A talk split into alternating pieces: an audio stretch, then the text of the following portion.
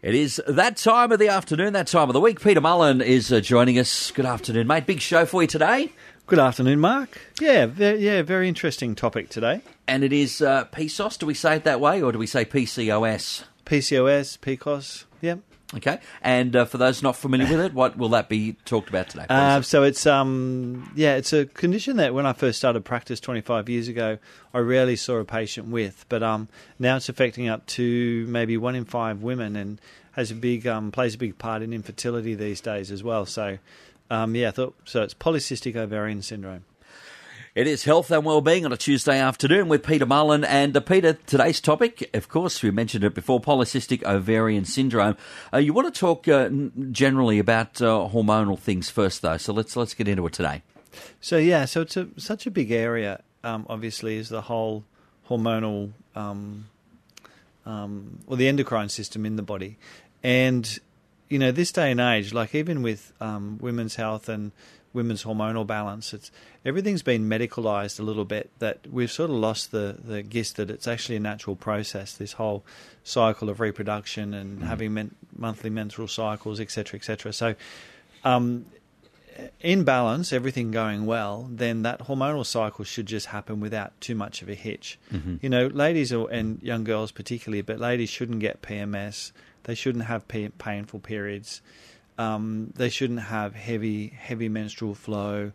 Endometriosis is massively on the increase. Um, PCOS is, you know, really, you know, they're estimating that it's affecting maybe up to one in five women these days. So unfortunately, like a lot of times, like women with hormonal health and, and menopause, hot flushes, like they're all signs of being out of balance. They're not signs that nature's taking its course and everything's progressing as it should.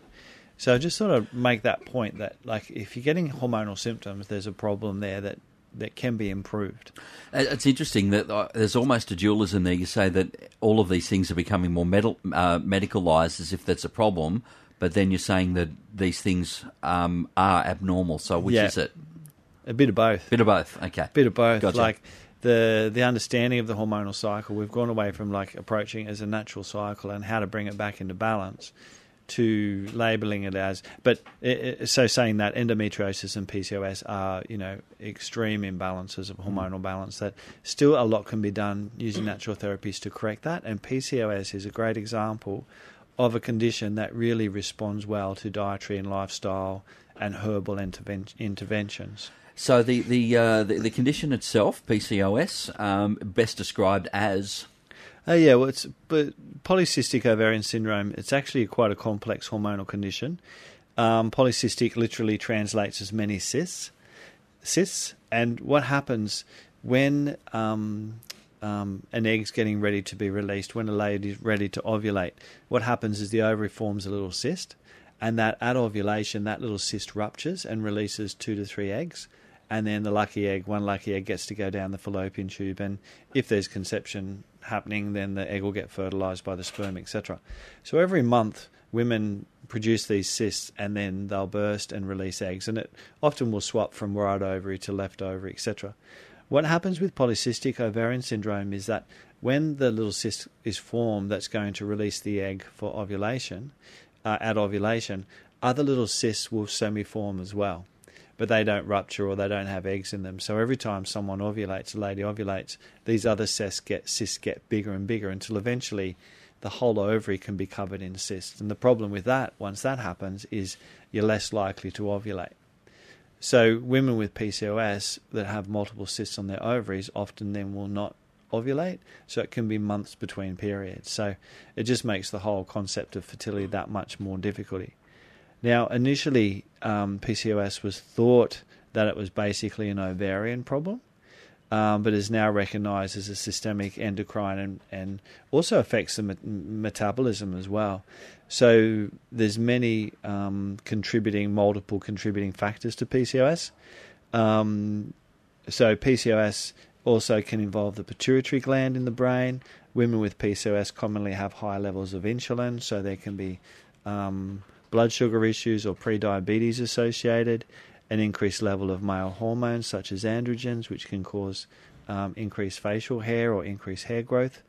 Um, But one of the once all these sort of factors are at play, insulin resistance is thought to be a key key driver or key, pro- key problem driving the synd- syndrome. So um, it's one of those conditions where the whole of the endocrine and hormonal system tends to be involved, and stress and cortisol can be a big driver for it as well.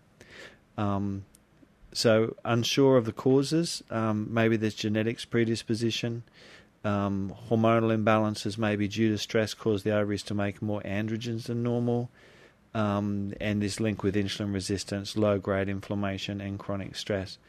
So, up to a third of women, though, may have polycystic ovaries seen on an ultrasound, but they do not all have PCOS. Um, you need to have, and some women with PCOS won't have many many um, cysts on their ovaries as well. So and in the past, it's interesting. In the past, so it's almost can be hard, almost hard to spot. Then it can be hard, yeah. to, hard to spot because a lady can be not ovulating, and I've had lean ladies come in that don't carry because polycystic ovarian syndrome traditionally is associated with women that carry extra weight and have real great difficulty losing weight due to the insulin resistance. But I've also had lean clients come in that carry no body fat and have PCOS as well. So, it, yeah, it's a complex, complex. Um, combination of factors. Today, having a look at polycystic ovarian syndrome. And uh, Peter, we want to have a look at uh, how ladies may know that they are carrying PCOS. You so, finished writing down, mate? You ready to talk? Oh, no, now? I was doodling. I've been, I've been car- carrying you for 30 seconds there. I was doodling, Mark. I was, I was just well, doodling. yeah, we're trying to do a radio program, mate. So I know. Come on. I was just entertaining myself while you were busy talking. So, so, so how would a, how would ladies know? What are some of the symptoms that would definitely be something to have a look some at? Some of the signs. All right. So it's you know apparent the main problem underlying um, PCOS is a, is obviously a hormonal imbalance or mm-hmm. hormones are associated and the results in the ovaries to make excess androgens or male hormones, and in two thirds of cases, a lot of extra cysts on the ovary. Um, and then that can be fueled or aggravated by insulin resistance, low grade inflammation, and chronic stress. So, how do you know if you've got PCOS or if your daughter might be having challenges? Is first sign often is a lack of ovulation. So, basically, this is one of the number one causes why women might just stop having a menstrual cycle um, unexplained weight gain, particularly around the tummy. Um, on blood test results, we'll see elevated insulin, um, increased androgens like um, testosterone. Um, uh, acne is often associated due to these increased androgens or male hormones. Um, increased hair, like increased facial hair, and on the body, can affect mood, anxiety, and depression. And obviously, because um, someone's not a person's not ovulating, um, infertility as well. So, um, yeah, big connection obviously there because if you're not ovulating, you can't fall pregnant. So there's a, a whole lot of different. Uh, different sy- symptoms there that could be, and some of them are, are fairly obvious, and but some of them, I guess, would be a little bit more sensitive if you're later, like the increased hair, for example. Yeah, yeah, a lot yeah. of different stuff. Yeah, and most times people know, like your first clue is that you're not having a, a regular period, or you might be mm. having one every three months or every miss, missing every second one, etc. Well, would you say that uh, to be more sure that you would probably be looking at a few of these? symptoms that would be yeah. because yeah. I mean in and any one of them on its own may not necessarily be much of anything like uh, anxiety or mood changes, or that could just be something going on at, at home or at work. Oh, absolutely, absolutely. And the thing to remember is uh, it's called PCOS is in polycystic ovarian syndrome. So a syndrome is not like a just one condition with one cause. A syndrome is a multi mm. multifactorial sort of thing, and genetics definitely seem to play a role with this as well. So you know, if mum or nan had trouble falling pregnant, then you know that could be part of the reason there as well. Is it something ladies should be concerned about, apart from the the infertility pregnancy side of things? Putting that away for a minute, but uh, if it if we don't sort of get uh, get this under control and it's not arrested, can there be further health implications down the road? Yeah, look, definitely, definitely. With um, PCOS, there can be an increased risk of developing later on type two diabetes. Insulin resistance can be one of the early signs that there's blood sugar dysregulation happening. Um, mood disorders, um, increased risk of things like endometrial cancer, fatty liver. You know, we're seeing such an increase in people with fatty liver. A lot of um, young ladies that have PCOS also have early stage fatty liver because the elevated insulin, any glucose that doesn't get burnt for fuel, can get put into the liver as fat. Um, Sleep apnea, most likely due to increased weight gain, high blood sugar, prediabetes, high cholesterol, high blood pressure, and even onto you know that whole concept of metabolic syndrome, which is the high blood pressure, prediabetes, elevated cholesterol, and which ultimately can contribute to heart disease. So, yeah, definitely, it's a condition that you know not you you want to get on top of. Mm. But like so many things, there's so many things from we can do from a dietary and lifestyle and nutritional medicine point of view that can really reverse all of this as well. Alrighty, well, uh, I think we've got a couple of minutes. We might sort of sneak into some of those, Peter. So if you think you actually uh, may be a candidate for PCOS, first things that we should do, the first things.